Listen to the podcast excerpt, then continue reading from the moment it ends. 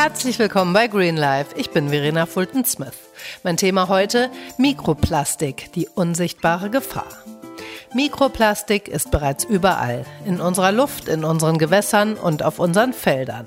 Mikroskopisch kleine Plastikpartikel lösen sich zum Beispiel beim Waschen aus unseren Anziehsachen und gelangen dann über das Abwasser in die Kläranlagen. Da die winzigen Partikel in den Klärwerken nicht herausgefiltert werden können, gelangen sie schließlich in unsere Flüsse und damit auch ins Meer. Als Mikroplastik bezeichnet man grundsätzlich winzige Kunststoffteilchen, die kleiner sind als ein halber Zentimeter und bis in den Nanobereich von 0,0001 Zentimeter gehen, die für das bloße Auge nicht mehr zu erkennen sind. Nach einer Untersuchung des Fraunhofer Instituts für Umwelt, Sicherheits- und Energietechnik von 2018 werden allein in Deutschland jährlich rund 446.000 Tonnen Kunststoffe in die Umwelt freigesetzt. Dabei machen mit etwa 330.000 Tonnen die Plastikpartikel unter 5 Millimeter das sogenannte Mikroplastik aus. Aber auch aus achtlos weggeworfenen großen Plastikpartikeln, also aus Makroplastik, entsteht oft infolge von Versprödung und Zerlegung durch verschiedene Witterungsbedingungen, wie zum Beispiel durch die Sonne, das Meersalz und die Wellenbewegung, wieder Mikroplastik. Das Plastik selbst enthält dabei oft viele Zusätze, die sowohl in der Umwelt als auch in den Organismen der Gewässer ihre schädliche Wirkung entfalten. Der Zerfallprozess dauert dabei oft mehrere hundert Jahre. In die Meere gelangen die Kunststoffe dabei mit ungefähr 66 Prozent über unsere Straßenabflüsse, mit circa 25 Prozent über die Abwasserbehandlungssysteme und mit circa 7 Prozent durch die Windübertragung. Diese Werte sind natürlich nur Durchschnittswerte und variieren je nach Wetter und Standort. Die Emissionen von Mikroplastik zeigen längst auch in Deutschland ihre Wirkung. Wie sich die Auswirkungen dabei auf unsere Umwelt, die Organismen und unsere Gesundheit zeigen, bespreche ich heute mit Frau Istel von der Naturschutzorganisation NABU. NABU ist der älteste und mitgliedsstärkste Umweltverband in Deutschland. Der NABU sieht eine Veränderung der Politik und Wirtschaftsweise in den Industrieländern als unerlässlich an, um die Schätze der Erde dauerhaft nutzen zu können. Herzlich willkommen bei Greenlife, Frau Estel. Hallo. Ja, vielleicht können Sie sich und Ihre Arbeit bei dem Naturschutzbund Deutschland, vor allem in Bezug auf unser heutiges Thema Mikroplastik, erst einmal kurz vorstellen. Ja, mein Name ist Katharina Istel. Ich arbeite beim NABU im Team Ressourcenpolitik und beschäftige mich hier vor allen Dingen mit den Themen Kunststoff, Verpackungen, Abfallvermeidung und auch mit dem Thema Mikroplastik. Einerseits äh, im Bereich Kosmetik und Reinigungsmitteln und jetzt seit neuestem auch mit äh, dem Thema Mikroplastik in Böden, wo wir ähm, in den nächsten Monaten auch mehr zu arbeiten werden. Nach einer Studie des Fraunhofer Instituts von 2018 macht die Emission von Mikroplastik etwa drei Viertel des gesamten Plastikeintrages in die Umwelt aus. Was sind denn die größten Emissionsverursacher für Mikroplastik? Das Fraunhofer hat sich wirklich ähm, an quasi so eine, eine wirklich große Herausforderung gemacht, nämlich ähm, Mikroplastikeinträge in Deutschland zu berechnen und auch die Quellen zu benennen. Und da ähm, kommt raus, dass von diesen 330.000 Tonnen Mikroplastik im Jahr, die in die Umwelt emittiert werden in Deutschland, tatsächlich 1230 vom Reifenabrieb kommen. Davon 88 Prozent Pkw. Also das ist der mit Abstand größte, die größte Eintragsquelle. Ähm, man merkt zum Beispiel den Unterschied, die äh, an Position 2 kommen dann so Abriebe aus dem Straßenbelag. Das ist dann nur noch bei 230 Gramm äh, im Jahr. Also da merkt man schon, dass der Reifenabrieb mit Abstand die größte Quelle für Mikroplastik in Deutschland ist. Aber es gibt natürlich auch sehr viele andere äh, Emissionsquellen. Also das Fraunhofer hat 51 Quellen identifiziert und ähm, das sind bestimmt nicht abschließend alle, weil ja unser gesamtes Leben auf quasi äh, in Berührung ist mit dem äh, Material Kunststoff und Mikroplastik sich ja einerseits bildet aus großen äh, Kunststoff Produkten, Kunststoffteilen, Kunststoffverpackungen, die dann quasi ähm, sogenannt, sagt, man sagt, fragmentieren also immer kleiner werden und dann zu Mikroplastik werden. Und aber es gibt auch, und das hat das Fraunhofer in dieser Studie, die Sie genannt hatten, untersucht, welche ähm, Einträge sozusagen primäres Mikroplastik ähm, sind. Das sind, ist Mikroplastik, das quasi schon direkt als Mikroplastik in die Umwelt gerät oder emittiert wird.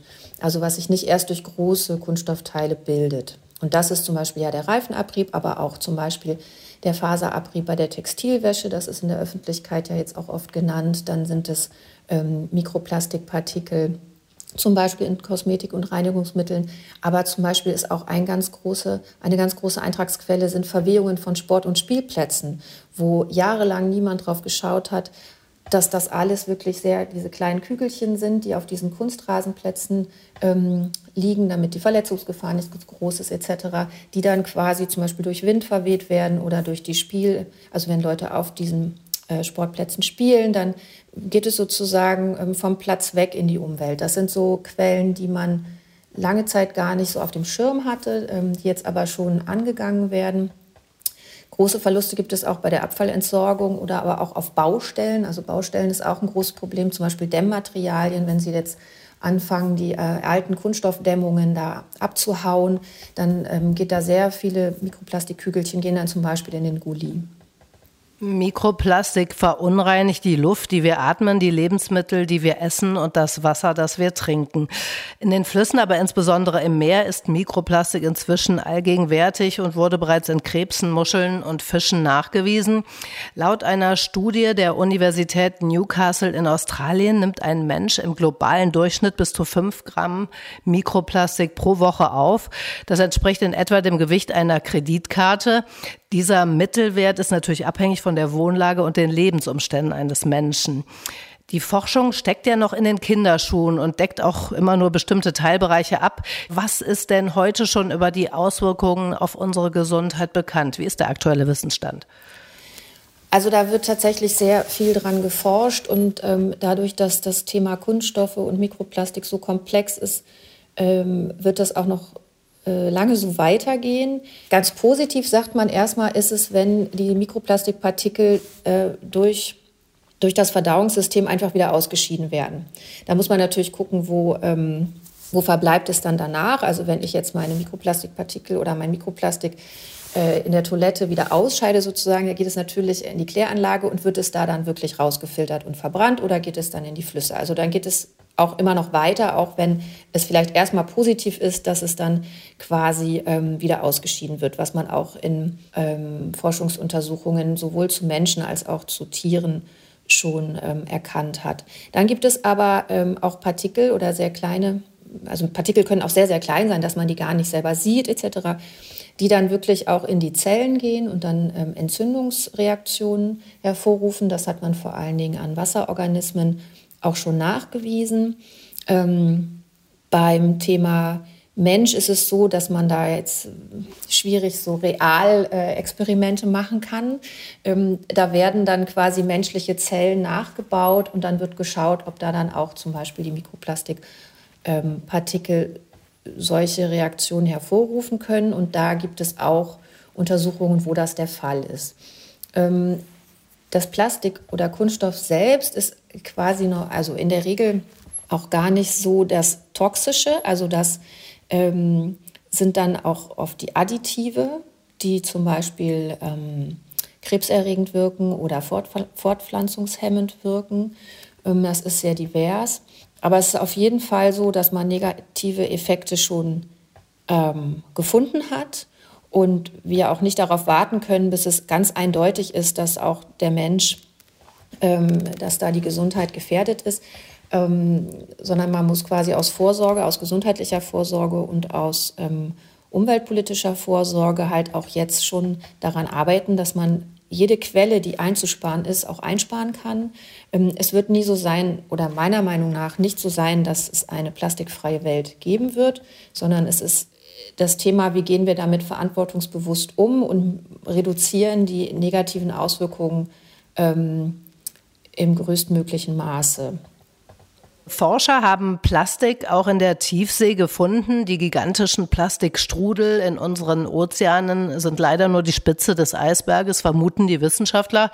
Der größte Teil sinkt auf den Meeresboden. Dr. Melanie Bergmann, eine Tiefseeökologin am Alfred-Wegener-Institut, erklärt, dass derzeit gar nicht bekannt ist, wo sich 99 Prozent unseres Plastikmülls in den Meeren überhaupt befindet. Die Forscher haben Mikroplastik ja auch im Schnee der Arktis und in Bayern nachgewiesen, was ein Indiz dafür ist, dass sich Mikroplastik auch über die Luft ausbreitet. Luft, die wir zum Atmen brauchen.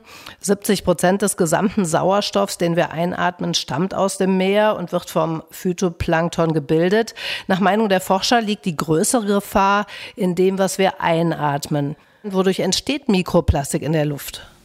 Also wenn man sich anschaut, ähm, wie, ähm, wie relevant diese Quelle Reifenabrieb ist, äh, beim Thema Mikroplastikern kann man sich das, glaube ich, ganz gut auch vorstellen, dass zum Beispiel dort ja die, die Abriebe, die werden ja quasi purzeln durch die Luft. Dann ist es auch so, dass es noch sehr viele andere Abriebe gibt, also letztlich alle Farben, Lacke, Häuserfassaden etc., wo sogenannte Polymere quasi drin sind, also ähm, woraus Kunststoffe bestehen. Ähm, die splittern ab, die, die machen Stäube. Also es gibt quasi ähm, sehr, sehr viele, sehr feine Mikroplastikpartikel, die halt durch die Luft schweben. Es ist nicht so, dass Mikroplastik immer diese kleinen Kügelchen oder sowas sind, sondern das sind tatsächlich ähm, das sind Partikel, aber die sind so klein, dass man die nicht erkennen kann, dass man die auch zum Teil oder dass man die auch nicht fühlen kann. Schon heute verenden zahllose Meerestiere und Seevögel durch achtlos weggeworfenes Plastik. Sie verwechseln es mit ihrer natürlichen Nahrung, da Plastik nachgewiesen ähnlich wie Beutetiere riecht.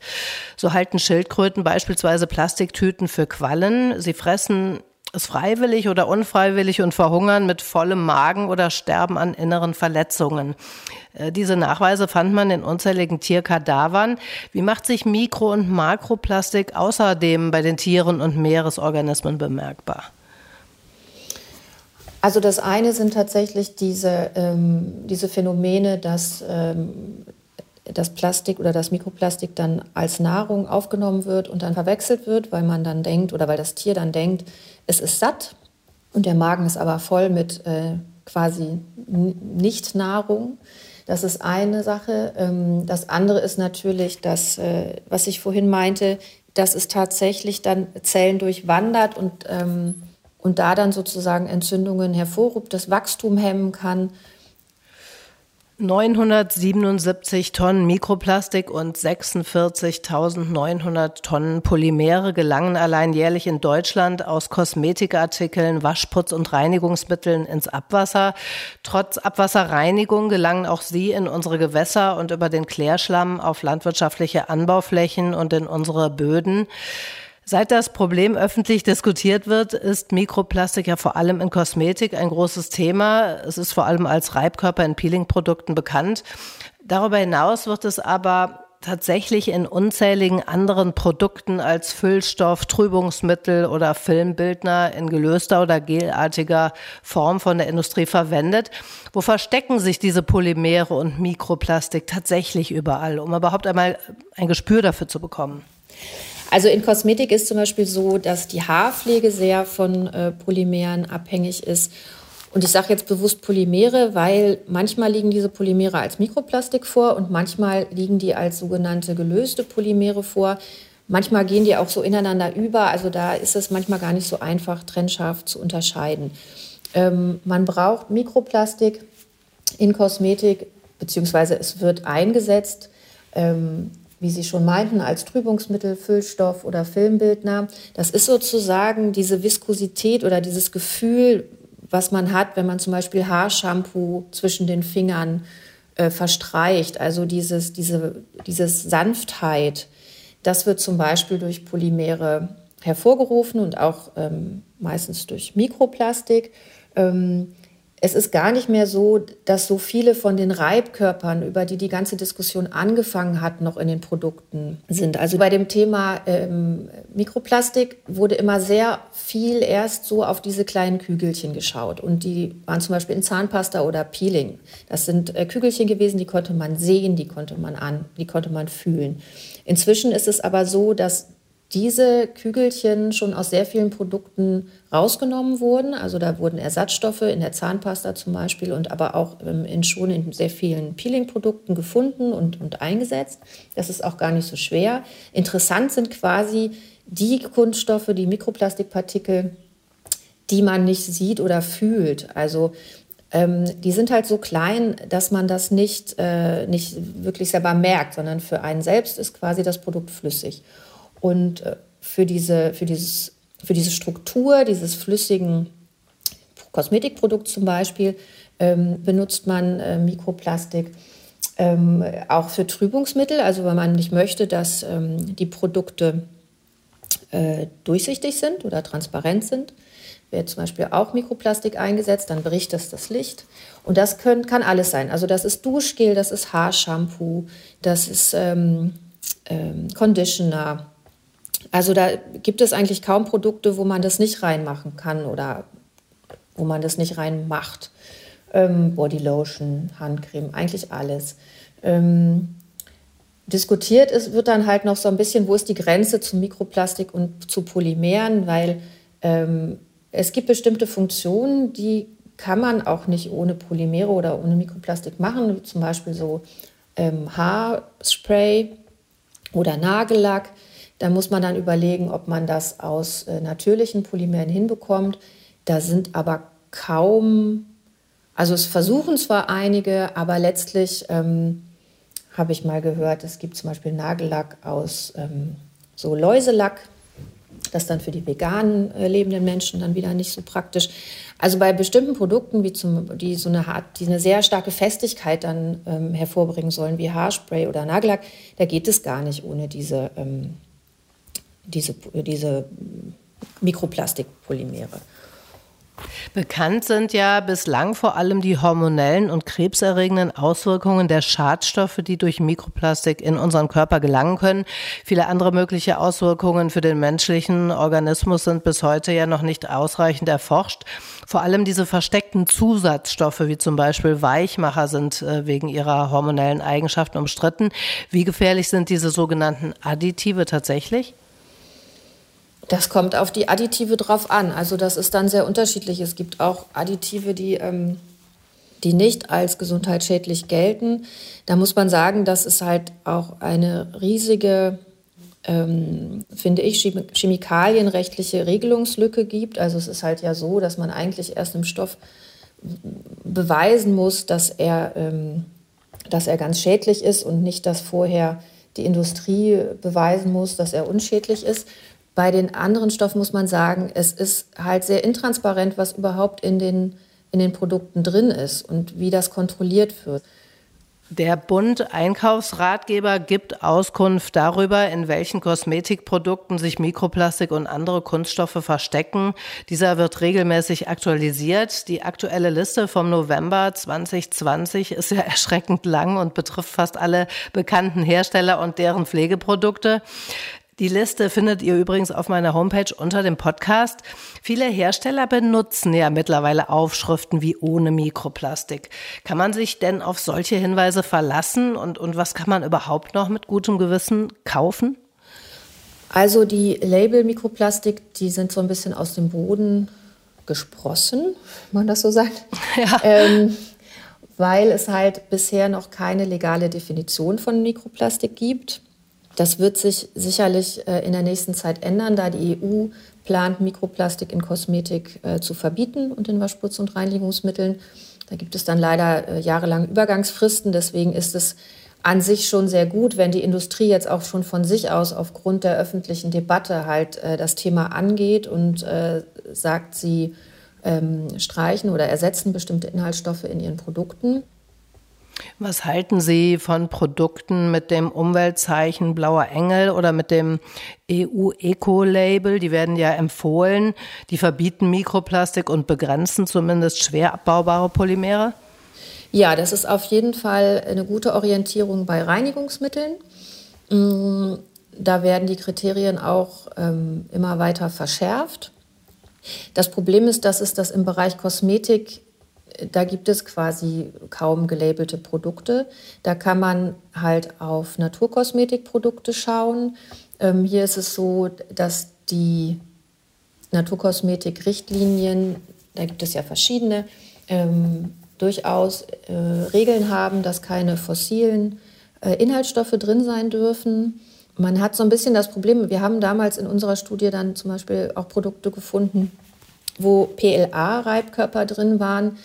Das sind zwar ähm, biobasierte, also aus nachwachsenden Rohstoffen bestehende Kunststoffe, Kunststoffkügelchen, die haben aber auch in diesen Produkten nicht zu suchen und da wird der Fisch genauso dran leiden, wenn er das dann dann irgendwann aufnimmt. Deswegen, das ist keine Alternative, nur auf ähm, nicht fossilbasierte ähm, Inhaltsstoffe zu gucken. Aber die Aufmerksamkeit dort ist natürlich schon auch sehr groß für das Thema und ähm, es war auch ein Einzelfall. Also mit Naturkosmetik ähm, ist man, denke ich, schon dann auch auf einer ganz guten Seite. Was auch äh, ein guter Tipp ist, ist feste, also feste Kosmetika zu kaufen oder auch feste Reinigungsmittel, weil ähm, die grundsätzlich oder sagen wir mal in der Regel immer umweltfreundlicher sind, weil man auch keine Konservierungsmittel braucht, die toxisch sind, ähm, unabhängig vom Mikroplastik. Das ist immer eine gute Sache. Also Seife, es gibt ja jetzt auch Shampoo, das man mal ausprobieren kann. Vielleicht fehlt da oft dann diese Viskosität, die halt diese Polymere hinbekommen. Aber das ähm, ist auch, ja, das ist, kann man gut ausprobieren. Eine im Auftrag des NABU durchgeführte Studie macht deutlich, ein EU-Verbot von Mikroplastik und eine weltweite Regulierung für gelöste Polymere ist unumgänglich. Die Studie zeigt, wie die bestehenden gesetzlichen Lücken über die EU-Chemikaliengesetzgebung geschlossen werden könnten. Wo stehen wir im Moment und an welchen Stellen muss dringend nachgebessert werden? Also was Mikroplastik in Kosmetik angeht, da sind wir äh, auf einem guten Weg, aber da liegt natürlich dann der Teufel auch wieder im Detail. Also jetzt wird natürlich sehr darum gestritten, was ist denn eigentlich Mikroplastik, was ist nicht Mikroplastik. Aber da, ähm, äh, da läuft sozusagen immerhin was und da ähm, wird es auch eine EU-weite Regelung geben. Bei den Polymeren ist es ein weiterer Weg. Also dass ähm, diese das Problem der Kunststoffe und der Polymere ist ja die, die sogenannte Persistenz, also dass sie sich nicht abbauen oder nur in Jahrhunderten. Und das wird in der, in, zum Beispiel in der Chemikaliengesetzgebung in der EU noch nicht wirklich berücksichtigt, sondern da geht es nur um die Toxizität und die sogenannte Bioakkumulation, wie das sich irgendwo anreichert in der, in der äh, Umwelt. Aber diese diese Persistenz des Stoffes, dass die halt vielleicht, dass der Stoff ist wenig toxisch, der Kunststoff, aber er bleibt ja 500 Jahre dann vielleicht da und dann entfaltet er genauso eine toxische Wirkung wie vielleicht ein Stoff, der ähm, sehr, sich sehr schnell abbaut, aber halt toxisch ist in der Zeit. Also das sind ähm, Themen, die auf der EU in der EU-Gesetzgebung unserer Meinung nach noch zu wenig Berücksichtigung finden. Also die, dieses, dieses typische Charakteristikum des Kunststoffes, ähm, diese Persistenz. Das muss sich ändern, ist aber ein langer Weg, ähm, weil das tatsächlich, also Chemikaliengesetzgebung ist sowieso sehr, sehr kompliziert und äh, dauert zu lang, ähm, weil natürlich auch sehr große wirtschaftliche Interessen dahinter stehen. Für Verbraucher ist es zurzeit ja kaum möglich, Mikroplastik und schwer abbaubare Inhaltsstoffe in Produkten zu erkennen. Aktuelle Inhaltsangaben bieten Laien ja quasi keine Informationen und sie bestehen meist aus Abkürzungen, äh, wie zum Beispiel Polyethylen, PE, Polypropylen, PP oder Polyamid, PA. Das sind die häufigsten. Es gibt aber ja noch unzählige andere. Wir brauchen ja dringend mehr Transparenz und verständliche Informationen über Umweltaspekte auf den Produkten. Was fordern Sie da von den Herstellern bzw. von der Politik? Ja, es ist unserer Meinung nach auf jeden Fall wichtig, dass das grundsätzlich gesetzlich geregelt wird, ähm, dass äh, eine viel größere Transparenz zu den Inhaltsstoffen herrschen muss, weil das bedeutet immer Geheimnisverlust und immer Mehrkosten für einzelne Unternehmen, die hier Transparenz dann ähm, oder die transparenter sein möchten oder ähm, das wichtig finden. Deswegen es muss, man sagt immer so, also es muss halt für alle fair sein, äh, für alle Akteure und das schafft man halt dadurch, dass es gesetzlich für alle vorgegeben ist, dass genau dargestellt wird, was in den Produkten ist. Wir haben eigentlich immerhin, muss man sagen, über diese Inhaltsstoffe, über die Liste überhaupt einen Zugang äh, zu oder eine Annäherung, ähm, um eine Idee zu bekommen, was in den Produkten ist. Bei Duftstoffen zum Beispiel ist das ganz anders. Das sind sofort Geschäftsgeheimnisse. Oder auch ähm, also diese sogenannten Inki-Listen auf den Kosmetika, das hat quasi gesundheitliche Gründe, bezieht sich auf, auf Allergien vor allen Dingen, die äh, Menschen halt gegen bestimmte Inhaltsstoffe haben. Und da können wir aus der Umweltperspektive so ein bisschen andocken und sehen so ein bisschen, was dann halt da so drin ist. Aber es gibt halt, wie gesagt, die Duftstoffe, die, ähm, wo man gar nichts weiß. Da geht es dann nicht um Mikroplastik, aber Duftstoffe sind zum Teil sehr toxisch. Das, ähm, da redet nur leider keiner drüber. Also es ist tatsächlich so, man bräuchte auch wenn, wenn sozusagen für die einzelne Verbraucherin oder den Verbraucher es auch in Zukunft vielleicht schwierig wird, das genau zu verstehen. Aber wenn man mehr Transparenz hätte und Produktpässe sozusagen oder ganz klar wäre, dann könnten auch NGOs oder dann könnten, ähm, könnten Ämter oder die Verwaltung könnte ja viel schneller oder sehen, wo die Probleme liegen oder wo die herkommen oder was da so drin ist. Ähm, deswegen wäre das sehr, sehr wichtig. Ähm, zurzeit bleibt einem als Verbraucher und Verbraucherin tatsächlich nur, dass man halt, wie gesagt, schaut, ähm, vielleicht feste Stoffe zu kaufen statt flüssige, dass man vor allen Dingen reduziert, also dass man so wenig wie möglich Duschgel benutzt oder so wenig wie möglich ähm, Shampoo und Conditioner, also dass man, oder auch bei Reinigungsmitteln, es wird, es soll angeblich extrem viel überdosiert werden in Deutschland und wenn man da schon dazu käme, dass die Dosieranleitungen richtig sind und sich, sich alle daran halten, ähm, dann könnte man schon sehr, sehr viel Menge einsparen. Auch wenn man die Inhaltsstoffe nicht alle aus den Produkten rausbekommt, weil die natürlich auch bestimmte Funktionen haben und erfüllen sollen, auf die auch viele Leute zum Teil da nicht verzichten möchten, dass die Haare halt schön weich sind. Ne? Mikroplastik gelangt, wie wir gehört haben, ja auch als Reifen- und Schuhabrieb in die Gewässer. Vor allem der Pkw-Verkehr muss als die größte Eintragquelle von Mikroplastik ernst genommen werden. Das haben Sie eben schon angedeutet. Wie kann entsprechend darauf reagiert werden? Was sind vernünftige Lenkungsmaßnahmen? Also beim Thema Reifenabrieb hätte man natürlich so eine Win-Win-Situation mit äh, der Energiewende und der Verkehrswende, wenn es weniger ähm, individualisierten ähm, motorisierten Verkehr gäbe. Das wäre ganz wichtig. Ähm, dann müssen wir schauen, wie bekommen wir das, was in die Kläranlagen reingeht, halt, dass da weniger ähm, Mikroplastik drin ist und dass dann in den Kläranlagen selber auch noch mehr ähm, abgefischt werden kann, sage ich mal, dass das dann verbrannt wird. Also es ist so, dass äh, der Klärschlamm in Deutschland noch immer auf die Felder kommt zu einem gewissen Teil. Das wird stark reduziert in den nächsten Jahren, aber es ist nicht unterbunden. Wo wir als NABU fordern, äh, man sollte den Klärschlamm halt so allein verbrennen, dass man das Phosphor, das da drin ist, ähm, wieder rausholen kann. Ähm, weil halt jetzt zur Zeit wird quasi der Klärschlamm halt ausgebracht, weil da noch der Phosphor drin ist und den braucht man ähm, in der Landwirtschaft. Aber das könnte man halt auch anders regeln. 130 Fasern pro Betttuch, 150 Fasern pro Hemd und 260 bis 1900 Fasern bei einer Fließjacke. So viele synthetische Chemiefasern gelangen pro Waschgang aus unserer Kleidung über die Waschmaschine in unsere Abwasser.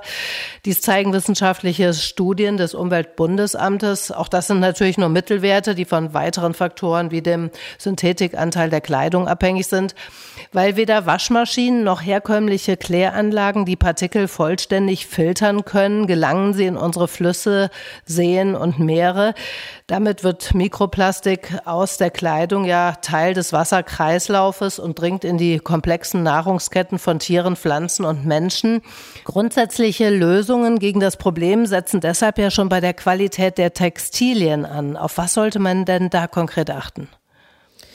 Also es gibt da verschiedene Ebenen. Es gibt die äh, Ebene der Produzenten natürlich, weil man da in den Untersuchungen, die es bisher gibt, zum Beispiel gesehen hat, dass es einen Unterschied macht, wie ich das Kleidungsstück verarbeite, mit welchen Instrumenten ich zum Beispiel schneide. Da gibt es ähm, halt dann sehr große Unterschiede, wie viel Fasern dann hinterher freigesetzt werden. Ähm, als Konsumentin, Konsument hat man ähm, die Möglichkeit, natürlich naturbasierte ähm, Kleidungsstücke zu kaufen, wobei man da auch sagen muss, man muss aufpassen, weil da gilt dann auch quasi Slow Fashion und wenig kaufen, weil naturbasierte Materialien bei so ökobilanziellen Betrachtungen schlechter abschneiden als, ähm, als synthetische Fasern zum Beispiel. Was interessant ist, ist, dass vor allen Dingen die ersten äh, Wäschen ähm, ganz relevant sind. Also wenn ich ein Kleidungsstück neu habe, dass dann da der Abrieb so hoch ist. Das heißt, gebraucht kaufen ist zum Beispiel super. Ähm, da ist das dann ja quasi schon äh, abgegessen äh, mit den Fasern, mit dem Faserverlust. Ähm, was man aber nicht sagen kann, ist, dass man zum Beispiel keine Fließjacken kaufen sollte oder, oder äh, dann nutzen sollte, weil es ist nicht so, dass, dass man dem Kleidungsstück das ansieht, welches dolle abreibt und welches nicht. Also da kann man sich nicht drauf verlassen. Aber es ist wirklich so, ähm, wenig kaufen, gebraucht kaufen, Slow Fashion statt Fast Fashion, naturbasierte Materialien kaufen. Wie Wolle, das Seide, ist so das, was ne? man zurzeit machen kann. Genau. Und bei der Baumwolle sollte man halt auf Bio-Baumwolle unbedingt ähm, achten weil hier sonst viel zu viele Schadstoffe und auch fossile Energien ähm, im Baumwollanbau eingesetzt werden. Ja, so Kunstfasern grundsätzlich meiden. Ne? Dazu gehört Polyester, Polyethylen und Elastan und die Kleidung wirklich nur waschen, wenn es nötig ist auch. Die Waschmaschinen voll beladen und die niedrigste Temperatur und kurze Waschzeiten wählen. Ja, und vor allem eben auf Naturprodukte setzen, vor allem eben bei diesen Sport- und Funktionswäschen. Ähm, gerade große Sport- und Jeansfirmen produzieren ja werbewirksam Fußballtrikots oder Jeans äh, aus Meeresmüll. Genau diese Kleidungsstücke verlieren aber beim Waschen wieder Kunststoff, Mikrofasern.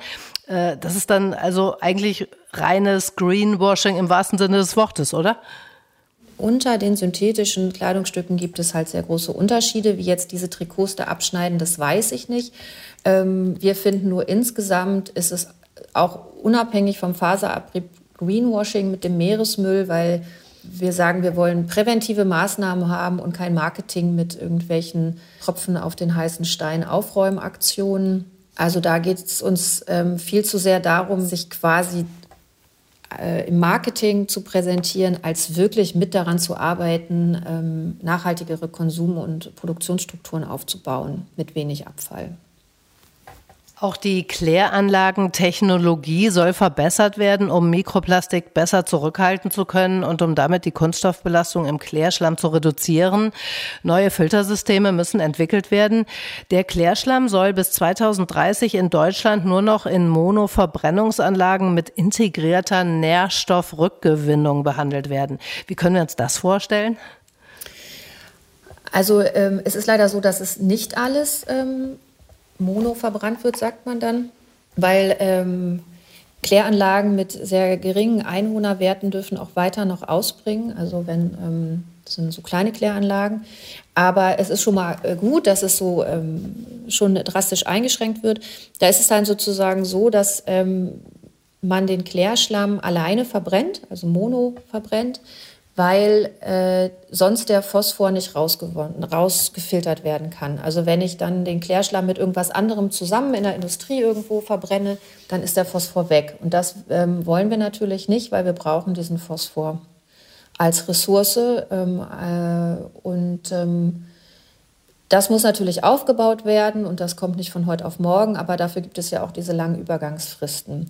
Wir fordern aber halt, dass der Klärschlamm vollständig äh, nicht mehr ausgebracht wird, dass quasi der gesamte Klärschlamm verbrannt werden muss. Es gibt derzeit ja keine verlässliche und umweltschonende Methode, Mikroplastik wieder aus den Meeren zu entfernen. Oft diskutierte Versuche mit Filtern, Netzen oder Sieben scheitern, da mit dem Mikroplastik auch das Foto- und Zooplankton entfernt wird, ein wichtiger Grundbaustein im Nahrungsnetz. Hinzu kommt, dass sich die Tiere in Netzen verfangen und verletzen. Sämtliche Methoden sind außerdem ja sehr kostspielig, aufwendig und vor allem nicht effektiv genug.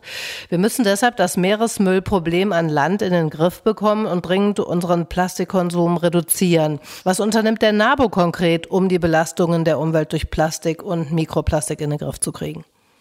Der NABU ist auf verschiedenen Ebenen aktiv. Das geht halt von der politischen Arbeit, der Lobbyarbeit ähm, für Verbote in bestimmten Bereichen oder aber auch halt für einen sehr viel bewussteren und ähm, zielgerichteteren äh, Einsatz von Kunststoff ähm, bis hin zur lokalen Arbeit, ähm, wo wir auch mit NABU-Gruppen Meeresmüll sammeln und dann auch schauen, wo kommt der her, wie kann man, was, was kann man erkennen, wo der äh, wieder ins Meer gekommen ist oder wieder an den Strand gekommen ist, um dann da auch quasi natürlich zu schauen, wo müssen dann präventive Ansätze ähm, eingeführt werden oder wo muss man präventiv handeln.